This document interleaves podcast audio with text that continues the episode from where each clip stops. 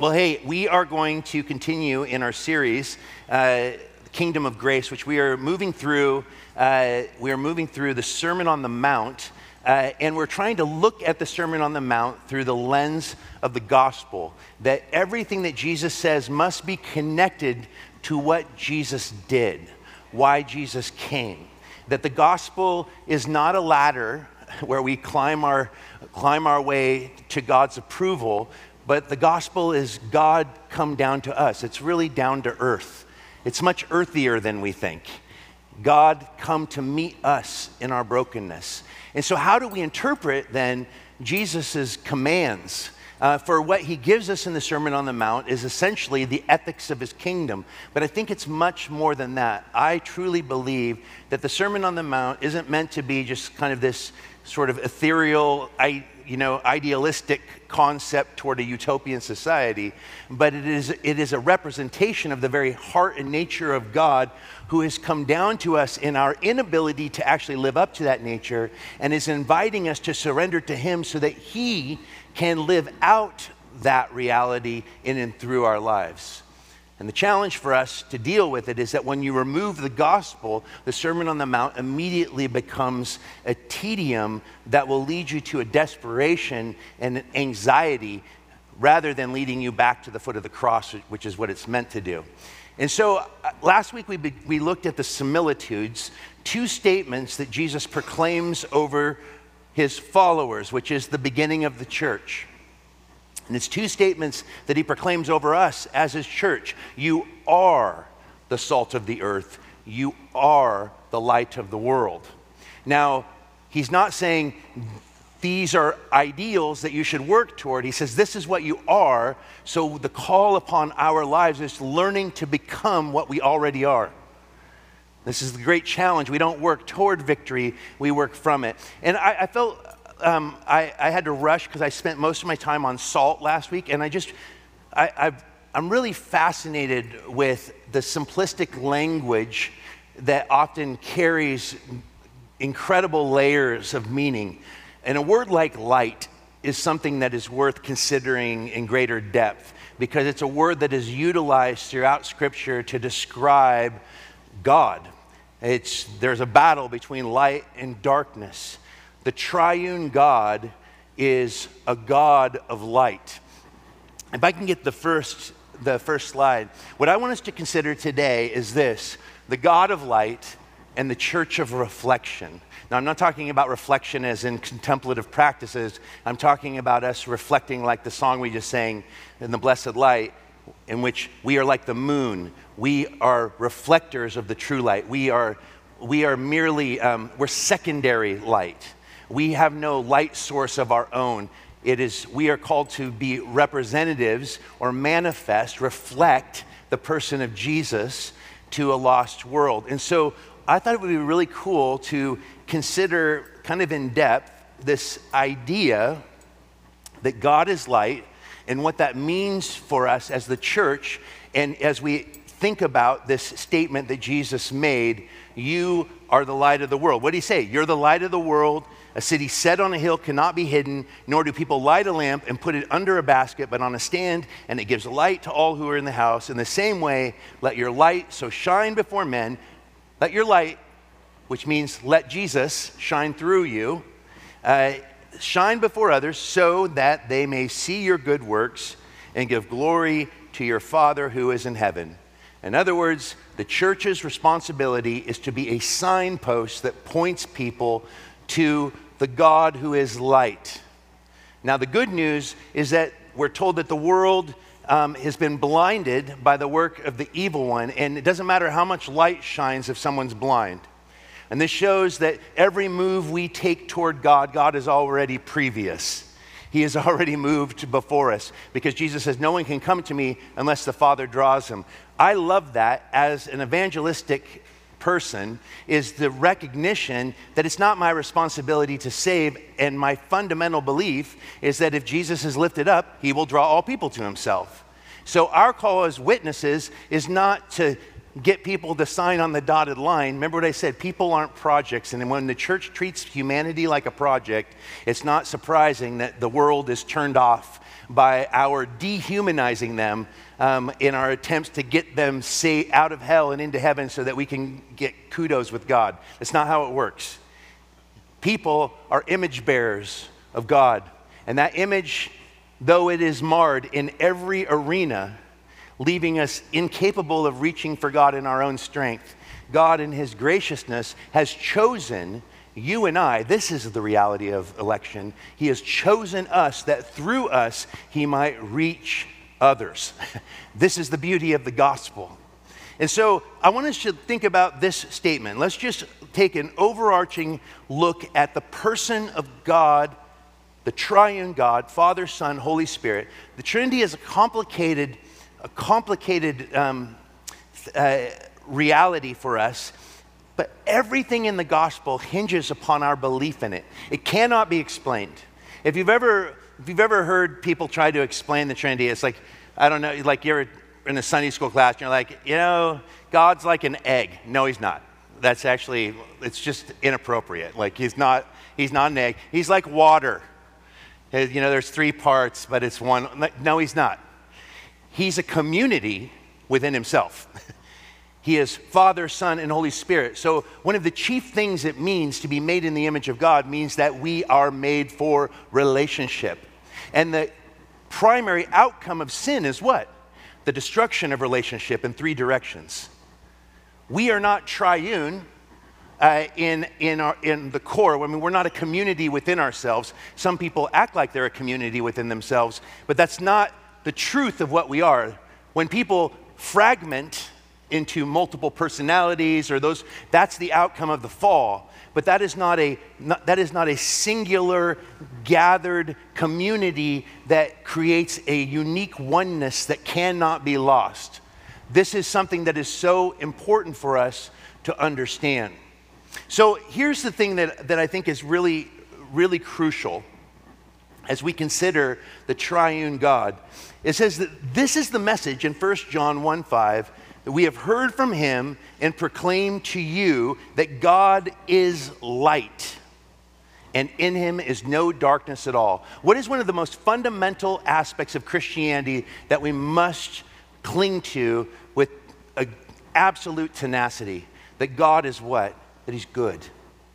That no matter how difficult the days, no matter what struggles or tribulations that we are going through, there is still something fundamentally, even people that do not have a robust faith, that they don't even maybe believe in Jesus, often the view is that somehow we want, there's something in the human heart that believes, most people believe in God.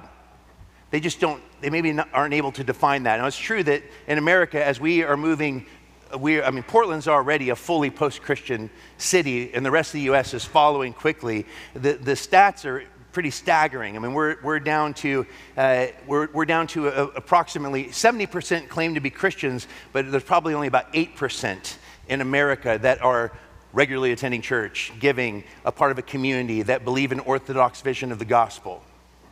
It's a very small percentage, and it continues to shrink. But let me remind you, this, is, this should not create despair, for it only takes a little bit of light to dispel a whole room of darkness. And God is, the, the church has gone through many times. If you've ever read G.K. Chesterton's uh, The Everlasting Man, he talks about um, multiple points in human history where it seemed like the church was going to be snuffed out. But God is sovereign, in nothing, the gates of hell shall not prevail against her, we are told. And we have to believe that. God is good, but He is light, and there is no darkness in Him at all, which is one of the reasons that I get so weirded out when theologians, in their attempts to create an airtight box around concepts of God, ultimately make him responsible for sin. If you have a deterministic worldview of a meticulous providence where everything that happens happens because God determined it to do so, uh, I would agree with Chesterton when he said to his atheist friends, You're essentially, you guys are, you guys are as bad as the most hardline determinist within the, within the faith that basically leaves no room. Listen, I don't believe that we are free to reach God in our strength. We are not. Uh, and, I, and I love Luther. but there have been followers that have taken the bondage of the will to such extremes that it has left us as nothing more than the actions of a God who has already determined our existence. And ultimately, that puts God in a place. It's an attempt to, uh, to create a logical, a logical grid for how we think about Christianity. But there are things that move outside of logic and move into the realm of mystery. And let me just give you one example before we dig into this. For those that you're like, hey, it doesn't say the word Trinity in the Bible. Um, and why is it necessary? There was actually, I had a conversation with a, with a gentleman, young man at Door of Hope, who questioned the, the validity of the Trinity um, based upon some readings he had done and some speakers that have been pushing back against that. Uh, we, we know that, that uh, the Mormons and Jehovah's Witnesses uh, diminish the deity of Christ and turn him into a created being. Uh, and, and so this is, a common, this is a common question. I can't explain it, therefore it must not be true, right? Well, let me give you an example of something that our entire modern world is built upon. It's called quantum mechanics. Quantum mechanics violates so many of our natural laws. It messes with time. That's why there's all these movies about the multiverse, because it's one of the theories of like, because quantum mechanics literally does not make sense, nobody understands it, and yet it is the very basis it's funny, you know, you see those signs around town that are essentially anti Christian. I believe in science, I believe in water. What, I, why does it say that? Um, I, you know, I, uh, I believe, you know, it's, like, it's all the like hot topics. Um, and, and, and, and, and the, I believe in science is basically a punch at like at people of faith. But the whole world is functioning on faith in that one of the primary systems that creates modernity which is the computer, your iPhone is, exists because even though they don't know how quantum mechanics works, they know its outcome is always true. How is that different than for us who believe in a God whom we can't see, but we have seen the outcome to be true? I can't prove that God is triune, but I know this that the moment you dismantle the Trinity, you dismantle the entire Bible. Because if God is not triune, then we are not made in the image of a relational being. And it actually turns him into something much more cold, much more detached, less like light and more like a cloud of obscurity and darkness. There is mystery, but it is still revealed mystery. Does that make sense? So, it, you're like, no, it doesn't. Well, that's okay. Revelation 21, 23 through 24. And the city has no need of the sun or moon to shine on it. As, as, as John is given a revelation of that new heavens and new earth, that there is no sun nor moon because it says, the glory of God gives it light, and its lamp is the Lamb. By its light will the nations walk, and the kings of the earth will bring their glory into it.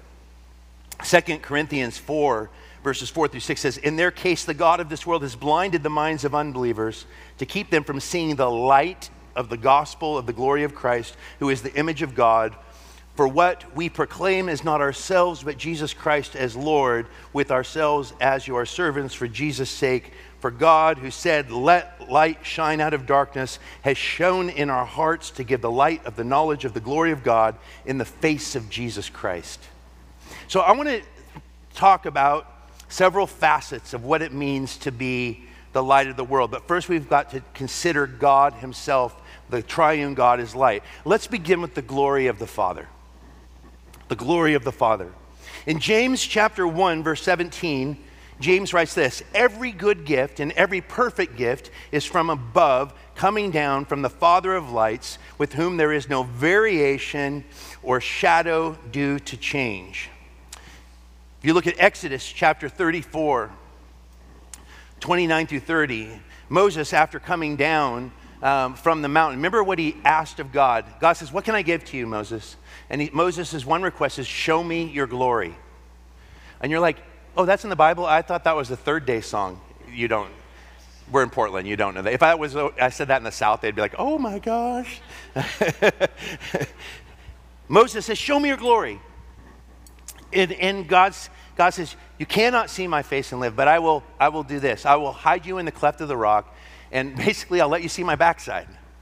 Um, and as God passes over, um, he proclaims who he is, and he says, he says, The Lord, the Lord, merciful, gracious, abounding in steadfast love, slow to anger. All these incredible proclamations about his nature and his character. And notice everything that God reveals about himself in Scripture is directly connected to his relationship with fallen humanity. And the glory of God, it, it impacts, it's his splendor. In, in Scripture, glory tends to focus on kind of two realities. One is God's attribute. It's his, it refers primarily to his majestic beauty and splendor and the recognition of it by mankind. However, it is also an ethical concept and embraces his holiness, which is why it says in Romans uh, chapter 3 For all have fallen short of what? The glory of God. All have fallen short of the glory of God. Everybody. We've, we come up short. We can't climb the ladder to perfection. We can't be as Jesus said, therefore be perfect as your Father in heaven is perfect. His splendor, His glory is out of reach for us, but what about His glory come down to us? All have fallen short of the glory of God. No, we're not saved by our works, we are saved by faith in Jesus Christ through grace. His love that comes toward us, it's a love without contingency. He, he, on your worst day, He's crazy about you. And I, I, think that this is a beautiful thing. When we think of his glory, we, we have to th- think of it in terms of also his presence. Because often in scripture, in fact, in the rabbinic writings, the Old Testament, we, they talk about the Shekinah glory of God. It was literally the manifest presence of God amongst his people. The pillar of fire and the cloud by day and the pillar of fire by night. God's glory rested. When the temple was built, his glory filled the temple. But the prophet said there will be a day when his glory will fill the whole earth in a way that's separate. The Psalms already talks about his glory, his splendor being seen, but his glory now is you and I. He doesn't share his glory with others. It's always his glory, and yet he fills us with himself, and we become conduits of that glory. We become reflectors of that very presence of Jesus. In other words, the church is meant to reflect the pre- of people who have spent time with him. What a powerful thing. But how does that work? Well, the Trinity begins to help us make sense of that. I love that Moses comes down from Mount Sinai with the two tablets. And what did it say? He came down from the mountain. Moses did not know that the skin of his face shone because he had been talking with God. He was unaware. Notice the focus was not upon himself. Like, check me out. I'm glowing. There's actually, Darcy and I are actually watching. Um, there's a universalist theme to it, but it's actually quite charming and sweet. And it's Melissa McCarthy and her husband. It's a show on Netflix, and it's called like God's Fool or something like that, or oh, God's Perfect Idiot. And it's about this sweet man named Clark who has his crush on Melissa McCarthy's uh, character, and God chooses him uh, to be a conduit of his message, and, but he literally glows. He has moments where he just starts glowing, and he's not even aware of it, and people like pass out, and it causes all these issues. And some people are calling him a charlatan, and other people are saying he's a, a prophet sent by God. But he's just like this simple, good person. And, and, you know, unfortunately, that's not the way that glory works on human hearts because all have fallen short of the glory of God. And this, this show kind of, it's like he's been picked because he actually is living up to the standard. But I do like the fact that they drew on that idea that there was something supernaturally evident of God's presence upon his life. And there is like a real sweetness that comes out. He takes it very seriously. And we, we're not in a Netflix comedy.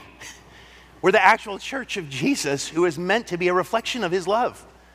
That the world should actually recognize something about his beauty and splendor upon our lives. Now, I like to tell you every week that life is mixture. Even the things that we do in the power of the Spirit are, is still mixture. Sin is still a part, even though sin has been forgiven, past, present, and future, sins still wreak havoc in our lives, whether they're forgiven or not. We all know the truth of that. It can be forgiven of something and be haunted by it my whole life. But the fact is, is that that mixture often hides the presence of God, which is here right now. We just have to learn how to attune our hearts to his presence. This is why Tozer brilliantly wrote in The Pursuit of God, a book that is for sure considered a classic um, of Christian writing, at least from the 20th century. But I think the reason it resonated so much is because it spoke to, it spoke to the essence of the gospel, which is not about arriving or sinning less, it's about knowing the living God and loving more. And he says God is perpetually speaking into his universe. The problem is, is we have not learned to attune our hearts and minds to hear his still voice. There are a lot of voices clamoring for our affections, aren't there? A lot of distractions out there. But God's glory is his presence. And it should be reflected through us. But how does that happen? If we've fallen short of the glory of God, if we're told that it is a terrible thing to fall into the hands of the living God in Hebrews, for our God is a consuming fire. I think it's really fascinating that the glory of God without relationship with God would be hell. Consume us. No man can be in the presence of God and live. You cannot see my face and live, and yet we have beheld his glory in what? The Son. The revelation of the Son. This is where the Trinity becomes very crucial to our theology. The revelation of the Son, what did Jesus say? John chapter 8, verses 12. Again, Jesus spoke to them saying, I am the light of the world. How blasphemous does that sound? If God of glory, the one God, says, I share my glory with no one, and yet Jesus says, Father, I am ready to have my glory restored to me, the glory that I had with you before the foundation of the world uh, in John 17. note this Jesus says, If you have seen me, you have seen the Father. For isn't that what Philip asked of him in the upper room? Lord, show us the Father, and it will be sufficient for us. He says, Philip, have I been with you so long that still you do not know me? There's that language, relational language. Still you do not know me. If you have seen me, you have seen the Father. Jesus was crucified because of his identification with God in a way that was considered blasphemous. He made himself one with God. Isn't that a fascinating reality? So I like to say that Jesus pushes us into a corner. You cannot call Jesus a great religious teacher of the great world religions, and I'm not talking about the small fringe cults where someone, you know, declares that they are God in the flesh, that have, you know, a hundred followers that end up taking their lives or think that he's been sent from aliens. I'm not talking about the fringe groups. I'm talking about the major world religions that most of the world break into. Outside of Christianity, Christianity is the only major world religion in which its founder is also its focus. Its founder is actually its source of salvation. Muhammad never claimed to be the source of salvation for Islam. Muslims believe Muhammad was a prophet sent by Allah to bring the truth of God to the world. Jesus said, I am it. I am the message because I'm also the messenger. that, the only other kinds of religious leaders that do that are crazy fringe groups. So you kind of painted into a corner. Either Jesus is God or he is laughing in his grave at our willingness to believe something as absurd as the deity of Christ when he really was just another man like everyone else who died because his teachings aren't that helpful. All they do to me is make me realize I can't do it. I can't do it. That's the point. And anyone that thinks they can live out the teachings of Christ without Christ. I just finished reading Wise Blood again by Flannery O'Connor. That's the whole point of the book is Hazel Motes is God haunted. And he's this character that is tortured by a belief in God, but his absolute refusal to believe in God. And so he decides to start the church of Christ without Christ and him crucified. And he's preaching the church of Christ without him crucified to anyone that will listen because if there is no Christ and there is no sin, and then there is nothing to be forgiven of, but the man is tormented by his sin. That's the joke that Flannery paints is that we've tried to get rid of sin and all we do now, we can't define sin anymore, so we don't even understand why we're so tormented as, as human beings because we don't have language to define what's going on. There's cracks in the 13th floor, but we don't realize that those cracks always come from the basement. But we don't even know there is a basement anymore. And Flannery's like, if we don't know what sin is, then how can we tell people they need a savior? That's exactly the point. Satan's great deception is he can't get rid of sin. All he can do is reduce it to meaningless language around, you know, sickness or, uh, you know, choices and preferences. There's, there's brokenness is being reduced. I just started the new novel by Cormac McCarthy, greatest American novelist living. He's 90. I'm so grateful. I thought we were not going to get another one from him. And he meditates on this greatly through a horrible character who says, I used to be used to be fun to be kind of a terrible person, but now there's no language. Everything that I do that's bad, everyone's created excuses for. It's kind of ruined my purpose in life, essentially, is what he says in very poetic Cormac McCarthy language. It's like evil's not evil anymore. So what am I doing here? Because without evil, the world's not very fun, is essentially his point. And it's kind of true. That's essentially what entertainment sells. But we live in a crazy world, don't we? Where truth is turned upside down on its head. Jesus is the revelation of the Father. The final word, Hebrews 1 For God at various times and various ways has spoken to us through the prophets, but in these last days, he has spoken to us in and through his Son. He has spoken to us in Jesus. In other words, everything that God has to say to us, He has said and continues to say through the living Christ, who is the direct imprint of the holy, glorious God. And so when people ask me, What is God like? I say, What is Jesus like? I am Christological to the extreme. I interpret everything through the lens of Jesus because there is no other name under heaven by which one can be saved. I pray to the Father in the name of Jesus, but it is Jesus that gives the unknowable, unapproachable light of the glorious God a human face that makes God relatable, human enough to be relatable, and God enough to save. That's the important thing.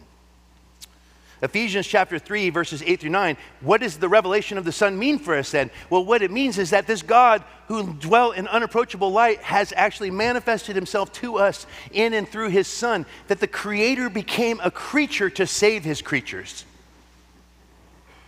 He became a creature without ceasing to be the Creator, which is a fascinating and beautiful mystery. Once again, not penetrable, but it absolutely makes sense for us who have put our faith in Jesus. When I put my faith in Jesus, I couldn't explain to you what atonement was. I still, I spent my whole Christian life meditating and reading every book I can read on the centrality of the cross and what the atonement means. And Theologians aren't even in agreement on what is going on fully because it is shrouded in a certain amount of mystery. But we all believe the same thing that sit under the Orthodox umbrella that Jesus Christ is the Son of God who died for sinners like you and I. That the Father provided the Son with a bride, but the Son had to lay down his life, and he did it willingly for the joy that was set before him, which is you. The revelation of the Son is the, is the heart of what it is that we are to be a witness of. Jesus is the light of the world. And he says, I am the very, Paul says, I am the very least of the saints. This grace was given to preach to the Gentiles the unsearchable riches of Christ and to bring to light for everyone what is the plan of the mystery hidden for ages in God. It's a mystery that has now been revealed, who created all things The light of the sun is the revelation of God's heart toward a sinful, lost humanity. And we are to be a reflection of that revelation that God is in the business of seeking and saving that which is lost. If the church loses its mission, its evangelistic mission, to be a witness, if we turn the gospel into an us against them mentality, which so many churches have done, I've got to protect, we got to protect ourselves from the secularization of that of the world out there. Do we not understand that the greatest enemy the church has ever faced in its history has always come from within? Satan's greatest work is when he uses God's servants as his tools. And he does it all the time because he's a liar. And our egos are still intact, and he gets ministers to fall and people in pews to tear each other apart and churches collapse all the time and we don't trust god. And we in, the evidence of satan's work within communities of faith is a is a terrible reality but it doesn't have to be that way if we would learn to become to be what we already are. Learn to become what we what we are what jesus has proclaimed of us. You're the salt of the earth. You're the light of the world. Satan wins every time he convinces you that Jesus can have all of you but except your money. Satan wins every time he gets you to believe that I can, I can love Jesus, but I don't have to do anything he says. Satan wins every time he convinces us that I love Jesus, but I don't need the church. No, Jesus isn't interested in this or that part of you. As the revelation of the heart of God, what he calls of his children is this pick up your cross, which is die, and follow me. Follow me in the newness of life. Let go. Without total surrender, our Christianity, it, it, it's, it, it's, it's going to be an absolute toil. The difference between a Christian who isn't totally surrendered and just your regular average pagan, run of the mill pagan, is that the pagan's actually still having fun sinning, while the unsurrendered Christian is miserable because they know what they're doing is crap. And I think that this is the reality of God calling upon our lives. And forgive me, I don't generally use slang, but it seemed like, honestly, the only realistic word worth saying in that moment. The revelation of the Son is he is the light of the world and that light is meant to be reflected in and through us. What about the illumination of the spirit? Not only is the Son the message but we are given the illumination of the spirit. 1 corinthians chapter 2 verses 9 through 10 and then verse 12 but as it is written what no eye has seen nor ear heard nor heart, the heart of man imagined what god has prepared for those who love him these things god has revealed to us through the Spirit, for the Spirit searches everything, even the depths of God. And then in verse 12, now we have received not the Spirit of the world, but the Spirit who is from God, that we might understand the things freely given to us by God. The Spirit illuminates Jesus, who is the source of worship and also the content of the message. Jesus reveals to us what the glory of God is. He shows us who God is, and the Spirit puts a flashlight on Jesus. That's why the Holy Spirit is the shy one in the Trinity. I am leery of movements toward, um, toward a Holy Spirit focused church because the Holy Spirit doesn't want the focus on himself. The Holy Spirit, Jesus said, comes to point the world to me. The Father said, this is my beloved Son, in whom I am well pleased. Listen to him. Jesus reveals the Father, and the Spirit shines the flashlight on Jesus. But once again, that only makes sense if they're all one God, one community of self surrendering love to one another. Actually, even if I was to be honest with language, we don't ever see a passage where it says the Father submitted to the Son. Uh, there's, there is distinction of roles even within the Godhead, but there is mutual love and absolute equality, but different roles, which is another aspect of why the Trinity is so important for us to even understand our crazy world in which gender has been tossed out and, and the distinction of roles between men and women is so confused right now. I literally, as I joke, I'm not joking. I, I, I, I pulled together, I've been driving around Portland lately, and I'm kind of grateful because, you know, I miss, Portland isn't weird anymore, it's just sad. it used to be like carny folk. Remember the carny folk days? Like dumpster divers, a lot of BO. Like, what happened to the good old days? You know, now it's like this sad, tragic, like hate fest, and and where you know Mad Max happened. And I like Mad Max the movie, but I don't like it in my city. And I, and it's really it's, it's heartbreaking. But I've seen this new group that have kind of taken the place of the. Remember the tall bike crew? Yeah, what happened to those people?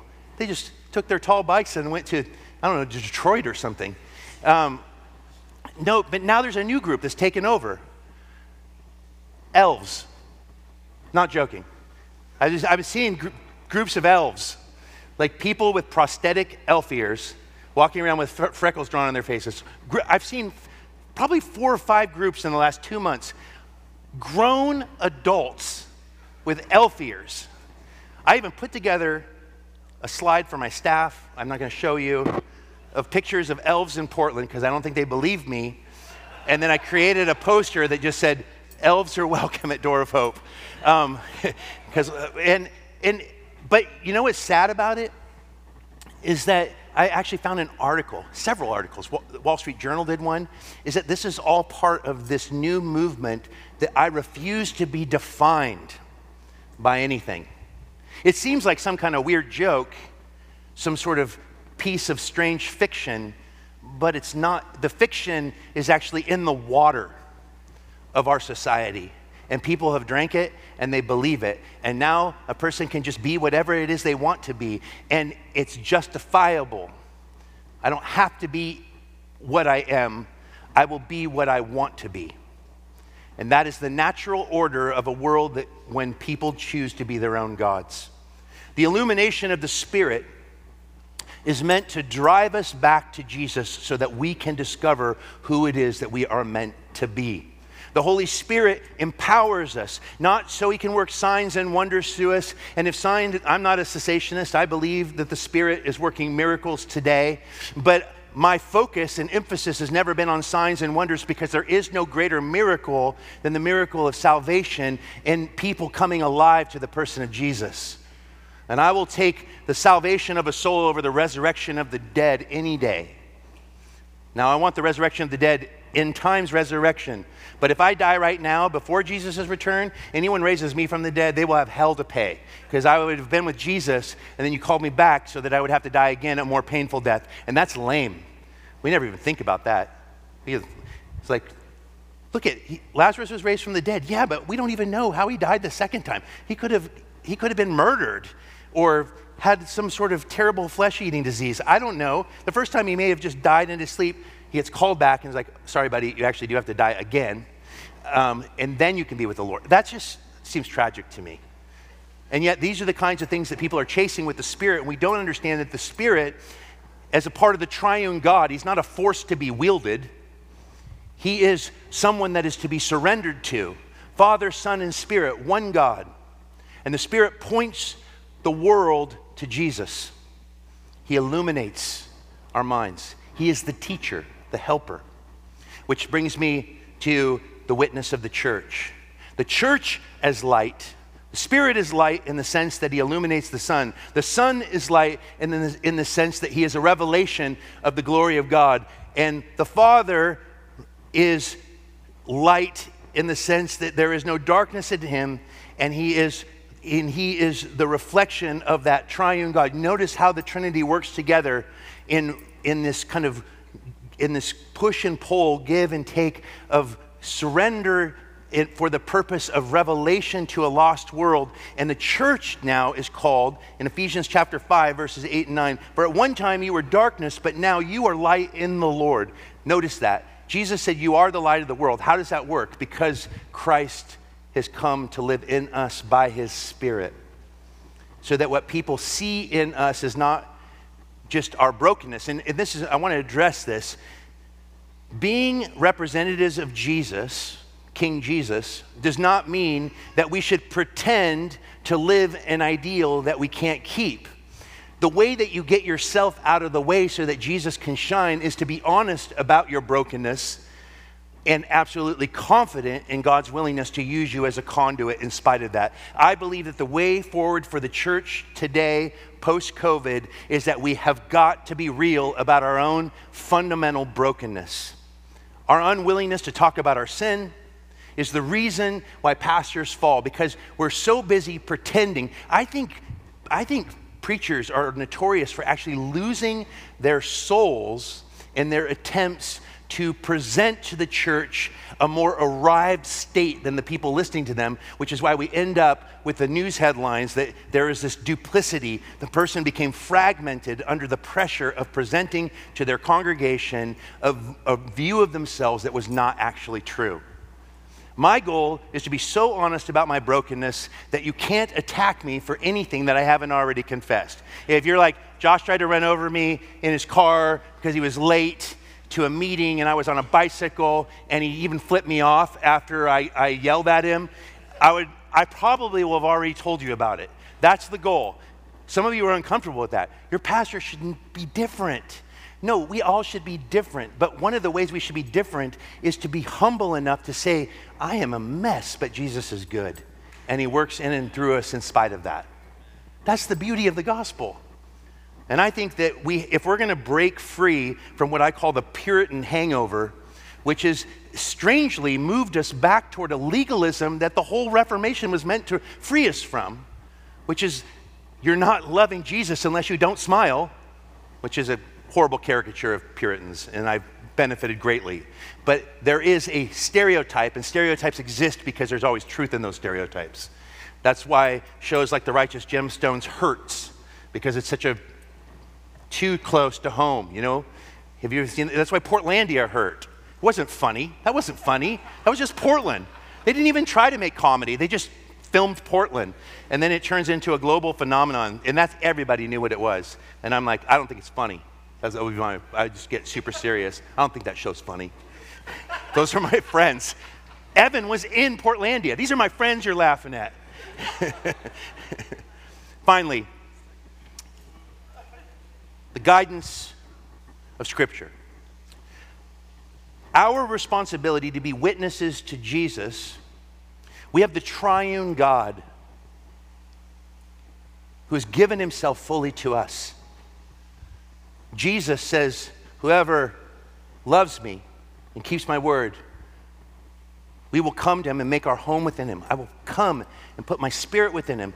I will not, and this is where it gets, where the Trinity becomes such a strange mystery, is Jesus uses what I call the vanishing distinction in the upper room discourse. One moment he's talking about himself, and the next moment he's talking about the Spirit, and the next moment he's talking about the Father, and it keeps blurring and weaving, and it's like, well, are there three different people? Yes.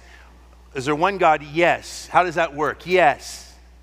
And, and, and so the, Jesus says, I make my, it's good that I go away, because if I, if I didn't go away, the Spirit, the Helper, would not come to you. But when I go, the, when the Helper, when the Spirit of truth comes, He will, what?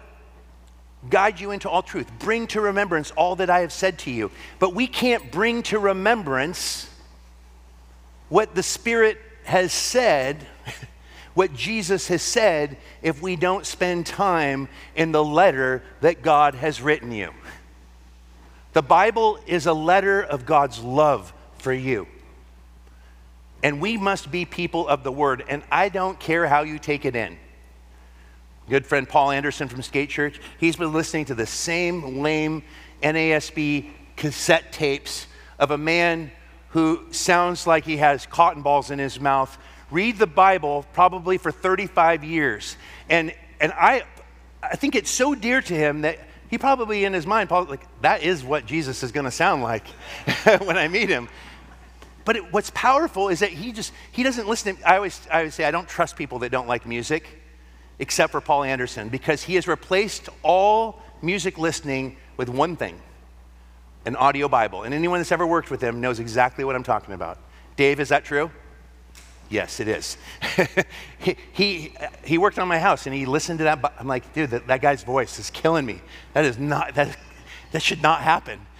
But he's taking in the word and he's doing it in a way that works for him. As a man who works with his hands, he can just take in the word all day at work. Put, get an audio. If you're a runner, listen to the Bible when you run. Start spending time with God and stop looking at it like a long, impossible book. Quit worrying about the 90% that you won't understand and actually just start responding to the 10% you do. Because the scripture is not, and this is the thing, why I put the spirit above the scripture is because the spirit, the Father, and the Son are the one holy God. And the scripture points to the living word, Jesus. It is a signpost to Jesus. It is not, there is no life in it if it's not spirit breathed. And I have met plenty of people that know the Bible inside and out, and, and, and, they, are, and they are dead right in believing that there's power in it, but they don't know Jesus, so it's a dead book in their hands. I've seen it. I've talked to cult leaders that are, you know, people in cults that understand the Bible. They know the Bible, but they don't know the Jesus of the Bible. It's a dead book in their hands. I look at Charles Price once said, and I'll leave this in closing. When it comes to the light of the world, the scripture, as it says here in Psalm 119, 105, your word is a lamp to my feet and a light to my path. This is why we're going to spend time in Psalm 119. We need to be people of the Word. I mean, the Bible Project was started by Tim Mackie when he was a pastor here at Door of Hope, and, and that's an amazing resource for learning the Scriptures. But I, I think that this is something that we have got to move back toward because the Scriptures are meant to point us again and again to Jesus. What Charles Price said, he said, listen, if you have the Bible without Jesus, it's essentially like being a, a fan of a particular car and you're in a club with people that all have the manuals to the car, but none of them actually own the car. And you get together every week and you're like, turn to chapter 30, let's look at that engine again. Has anyone ever seen the engine? They're like, I've never seen the engine, but we got a solid diagram right here. And it's, it's, it's, it's even worse. It's like the A&E, you know, um, biography when you have the creepy, you know, middle-aged dude who's an expert on Marilyn Monroe. You're like, Are you family? And like, Nope. Like, why are you on this show? I don't understand. Like, I'm pretty sure this is what we call stalkers, uh, except he's stalking a dead woman and he knows everything about her, but he's never met her family. He doesn't know her. He just, you know, fell in love with her as a boy and had her poster. And now he's on A&E talking about Marilyn Monroe, talking all about all the stuff he knows about her, but he didn't know her. The Bible is meant to introduce us to the Jesus who is here. The light of the world, our ability to be a church of reflection that is reflecting the sun requires that we know the one who is shining upon us. That is the purpose of the gospel. Amen? Let's pray. Lord Jesus, thank you so much for your love for your power, for your grace, for your movement in our lives. And we pray in this time as we enter into worship, as we, as we uh, prepare to come to the table, as we pray for one another, as we give sacrificially with joyous hearts because we recognize that we are no longer our own. Our ability to be the light of the world means that we are so surrendered to you, who is the source of light, that you are able to shine through us in every arena of our lives. Lord, forgive us for those areas that we refuse to relinquish control. We thank you that you are patient. We thank you that, that, Lord, you give us just enough freedom to make a mess of our lives. You said, Whoever the Son of Man sets free shall be free indeed. May we learn what it means to adjust to a freedom that we do not understand. For the freedom that you give is not freedom from difficulty, but the freedom you free us from the need to be free from the difficulty of life because we know you're with us. So, Jesus, be known. We love you. I pray that for anyone that came in in darkness today, that your light would overwhelm them and consume them, that they would know your grace, that they are loved, that they would feel the warmth of your presence, and the holiness of your touch. And I pray for us as a church that you would burn us clean with your love, that we would truly be a light in these dark days. It's in your name we pray. Amen. Hey, friends, this is Russ Lacey, one of the pastors here at Door of Hope Southeast. Thanks for listening to this teaching. We always want to encourage you to give to your local church and would never want to supplant that. But if you're a regular listener and would like to help our church as we seek to point people to Jesus and minister here in the city of Portland, we'd welcome your prayers and financial support. Just head over to doorofhopepdx.org and click Give from the menu bar. May God bless you